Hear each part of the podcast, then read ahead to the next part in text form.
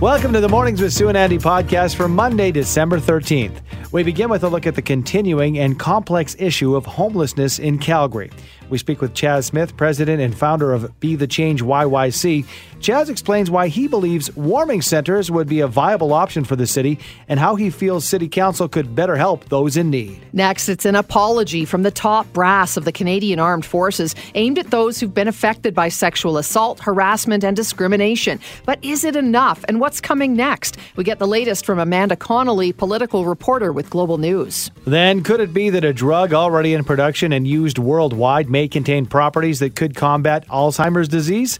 We catch up with Dr. Ted Jablonski, our on call family physician, for details on a new study on an alternate use for Viagra. And finally, what the heck is a Fooman cookie or a Chewgurt Yummy? We get the answers from Camie Leard, editor of Savour Calgary magazine, who joins us to share details of the latest issue of the magazine, now available, which also happens to mark the publication's second anniversary. Can you imagine living outside in this cold weather? As you can imagine, people are risking frostbite while they sleep outdoors because they don't, for many reasons, want to use Calgary's downtown homeless shelter, for example. Joining us to talk about the homeless situation in our city is Chaz Smith, president and CEO of the outreach organization Be the Change YYC. Good morning, Chaz. Good morning, Sue. Thanks so much for joining us. Cold weather, obviously, here. It is cold for the next handful of days, but it seems like very little is being done to get our homeless population the help they need to get them off the streets. So, first off, roughly how many people can you tell us? And I know you don't have an accurate count, but how many people are estimated to be living rough on Calgary streets right now, not staying in the shelters? In 2018, uh, we identified 3,000 people experiencing homeless on any given day. Uh, so on our counts, we see roughly 70% of all the individuals that we interact with are saying that they will be sleeping outside. In, incredible, and you, you, look at you know the wrinkles of the pandemic. That's one thing, uh, but the consistent is consistent uh, part of it is homelessness hasn't gone away at all during the pandemic.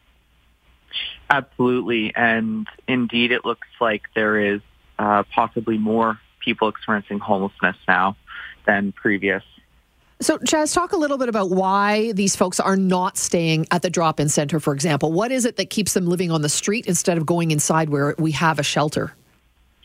Well, there are a multitude of you know very legitimate reasonings. Uh, some are that people might have a pet. Uh, some are that people might have a safety concern. Um, we have women that are fleeing uh, sexual abuse, and sometimes uh, their abuser could be staying there, for example. Uh, not to mention the fear of accessing just because of the environment. Um, so we did do a survey on December 2nd of 86 individuals we served on the streets that night. Um, 20 individuals participated in that survey. Um, so six individuals said they would not be accessing emergency shelters because of theft. Three said that they would not be accessing due to violence. Three were barred from entering. One was a husband and wife that did not want to be separated. And seven said mental health, particularly not able to sleep at night. Let's let's let's talk about this because that those are the shelters and the, the drop-in centers, so to speak. Uh, when we hear the uh, term warming center, what exactly? I know you're an advocate for the warming centers. What exactly is a warming center, and how is it different uh, than a drop-in center, for example, or an emergency shelter? Yeah, so many cities use warming centers. Uh, for example, Toronto and Vancouver. Um, a warming center is a place uh, where you can simply just drop in for a few hours to warm up. Um, so it would not be a place an emergency shelter where you would be sleeping. It would be a place where you could access to warm up for a, a particular point in time, generally throughout the night. Um, and you would be able to receive emergency supplies as needed, uh, possibly winter gear, mitts, toques, gloves, emergency blankets, and so on. So, Chaz, you, I know you were kind of spearheading the drive and, and asking City Council for warming centers in the city, and that would maybe be your idea was to use the um, transit stops, which are closed through the night, to uh, you know just allow people to get inside and, and get warm. Nobody else is in there, and they could use those places. So, is the city going ahead with that idea? Where has that gone so far? Unfortunately, it wasn't recommended to use that uh, the the transit stations. Um, instead, a presentation to City Council was done asking for $750,000 to um, identify barriers to access shelters and uh, basically bring people to those shelters uh, unfortunately, many individuals throughout the city um, are not able to access or don't want to access those particular services due to uh, the barriers that were identified during the city council uh, meeting.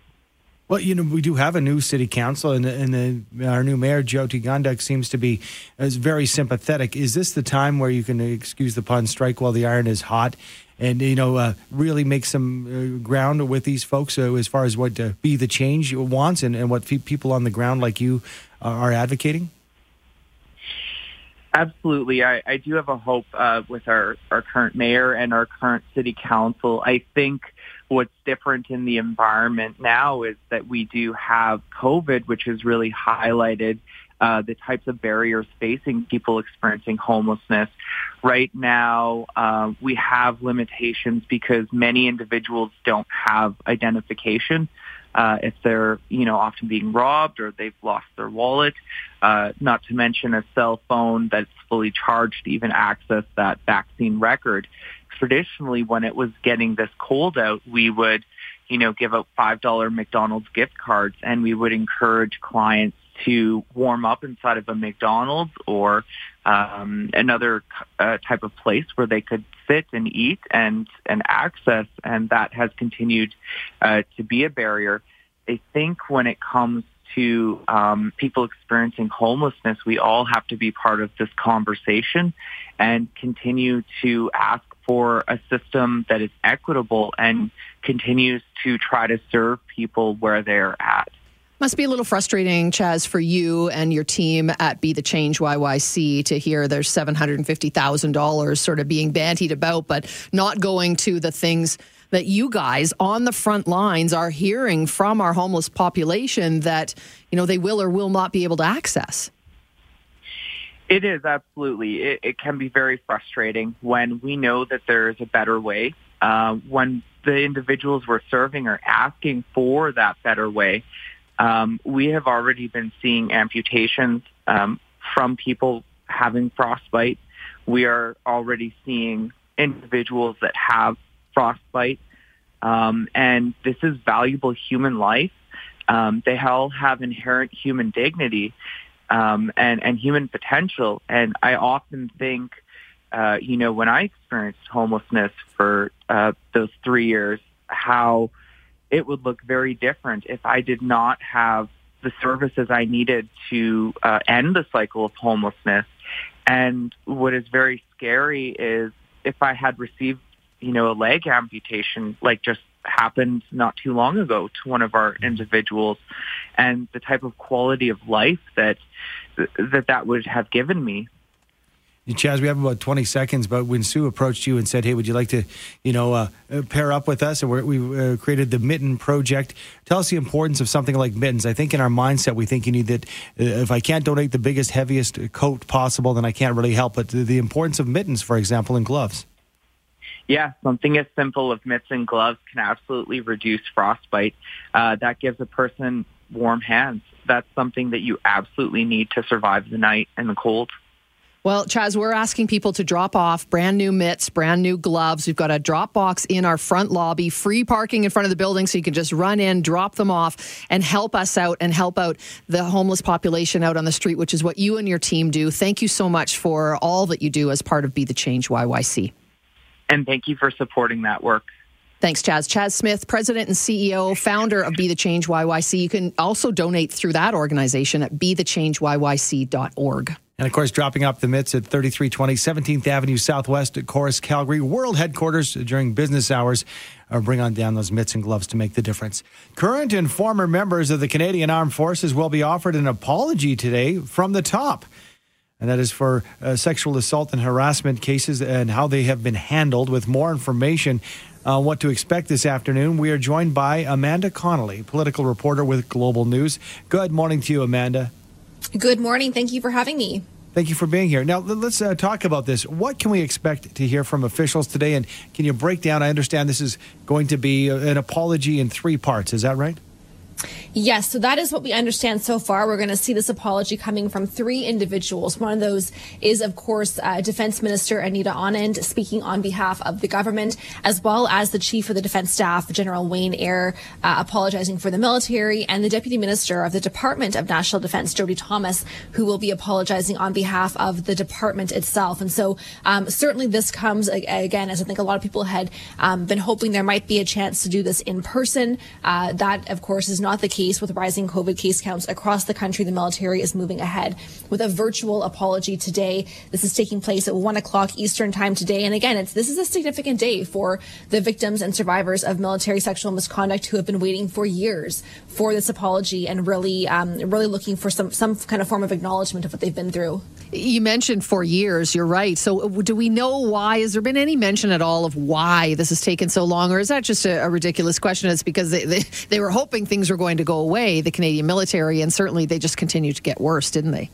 Yeah, that's that's a really good question. I know I've certainly asked this to the military a number of times, really have not gotten a clear answer the the multiple times I have put this question into them. The last that I've heard is that uh, they had been hoping to do this. Uh, they again they'd been hoping to do this in person. That had been their their goal for the apology. They've been kind of waiting, engaging the COVID situation to see if that might be possible. But of course, uh, as as has become clear during the fall here, that that was not going to be the case. Uh, things were were getting a little bit more more turbulent and challenging with uh, cases seems that they've decided to move ahead here. We also don't know, frankly, uh, whether the, the delay here and the, the wait to give this apology was tied to the fact that the class action lawsuit submissions process was still open up until the end of last month. That claims process did end on uh, November 24th, and we saw roughly uh, just just shy of 19,000 people coming forward to submit claims saying that they've experienced sexual misconduct, harassment, discrimination in the Canadian forces. And roughly half of those, about 40, 42% is the final number, are actually men. Hmm.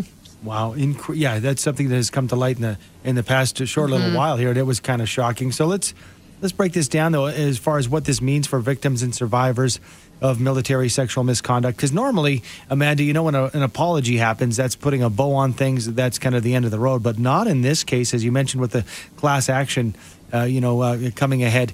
This is kind of just the beginning, isn't it? It is. This certainly is not the end of the road for the government, for uh, survivors and, and, victims here. Um, we, we, really are watching for a lot of further information on this file. The government, of course, has been under um, heavy, heavy criticism for the past almost 11 months now since Global News first reported on allegations of military sexual misconduct in February. Um, they, the government really has been struggling to deal with this. I spoke to one person this fall, a defense expert who was comparing the crisis as a gaping chest wound for the government. They just could not seem to stem the damage flowing from this, and so um, really, I think that we're we're seeing a lot of um, a lot of attention put on Minister Anand in her new role as defense minister, looking for for kind of what what her moves will be there, how quickly she will act, and certainly she has acted quickly on some issues on this file so far, and so again, really all eyes though are on the uh, the review being undertaken here by former Supreme Court of Canada Justice Louise Arbour.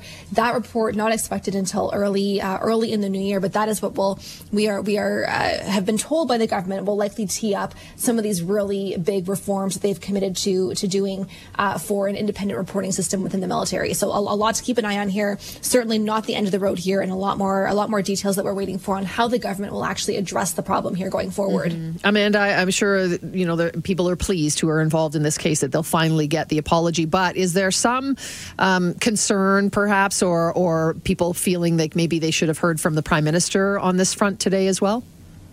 Yeah, this certainly has been one of the questions that we, we've heard. Um, there had been calls from some advocates uh, this fall that perhaps the prime minister might be well placed to be part of this apology to reflect the fact that, again, he has been the prime minister since uh, since 2015, uh, did not act on some of the major recommendations from a landmark 2015 report looking at this particular this, this particular problem in the military of sexual misconduct, and so um, not really clear again why he is not participating in that. Um, we haven't really gotten a clear answer from the government about that, but certainly uh, the the participation of the defense minister certainly is is a form of political involvement and uh, government kind of kind of um, involvement in this decision today.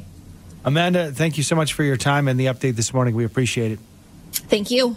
That is Amanda Connolly, political reporter with Global News. Could it be that a drug already in production and uh, used across the globe could prevent Alzheimer's disease or help in the battle? That's what a new study from Cleveland's Ge- uh, Genomic Medicine Institute is looking into. With details on the research, we're joined by Dr. Ted Jablonski, our on call family physician. Good morning to you, Dr. J. Good morning. This research involves a very well known drug. Give us some details because uh, it's quite shocking when you think about it.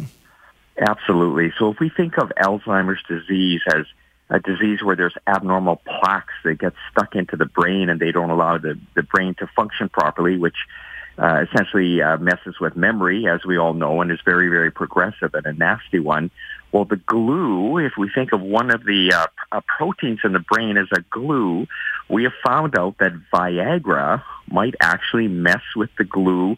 And if you mess with the glue, then you can't actually put these plaques together. So a drug like Viagra or Viagra itself might actually uh, have some play in the development of, uh, of Alzheimer's. And by uh, interfering with that glue, you might actually prevent or help the progression of Alzheimer's.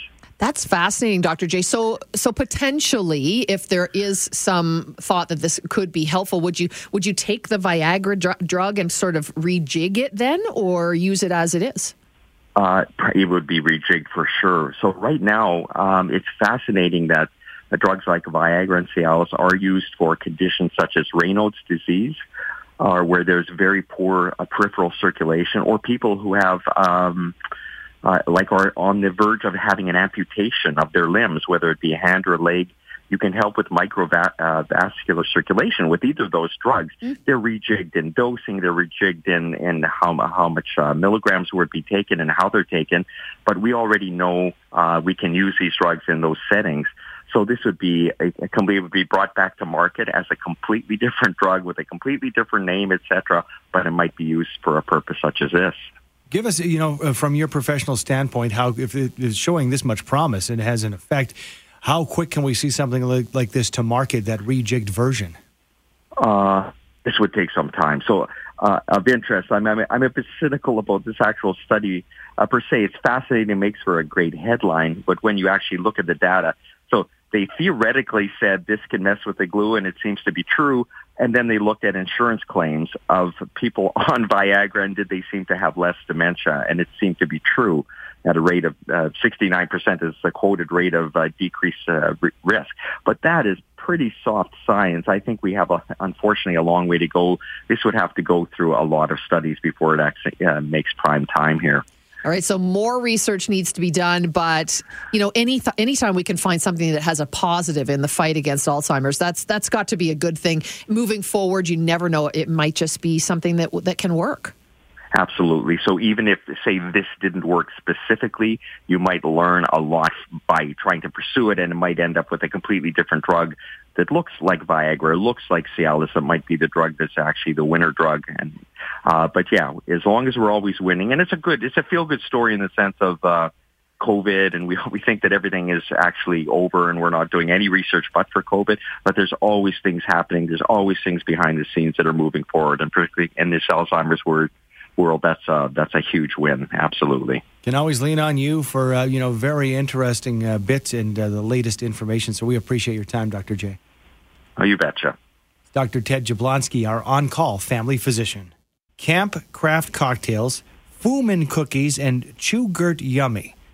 All right, sounds like I'm speaking a different language. it really does. Uh, but she is here to explain what this all means. Camie Leard, of course, editor of Savour Calgary magazine. Good morning to you, Camie.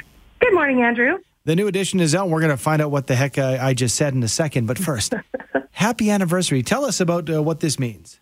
Well, you know, the, the pandemic has sort of warped time, hasn't it? Mm-hmm. It's just, yeah, you, one minute you're putting out a brand new magazine and the next you're just celebrating your second anniversary. So we're, we're just super chuffed that, um, we've been able to not just survive but thrive and put out a great magazine for these uh, past couple years and uh, we're just really proud of it and wanted to kind of toot our own horn a little bit there As you should. It is a fantastic magazine. Anything and everything to do with the food scene in Calgary, it's in Savour Calgary magazine. All right, let's move on to uh, camp craft cocktails because anytime we're talking about cocktails, you have me. But what the camp craft part? Well, it's super fun because they come in jars, which you know anything that comes in a mason jar is cool. And um, it's a bunch of different ingredients that you pour liquor into. You let it kind of do its thing in your fridge for for a few days, and then um, pour it out. Enjoy, sip. It makes eight cocktails per uh, jar, and you can uh, do it twice. So that's sixteen.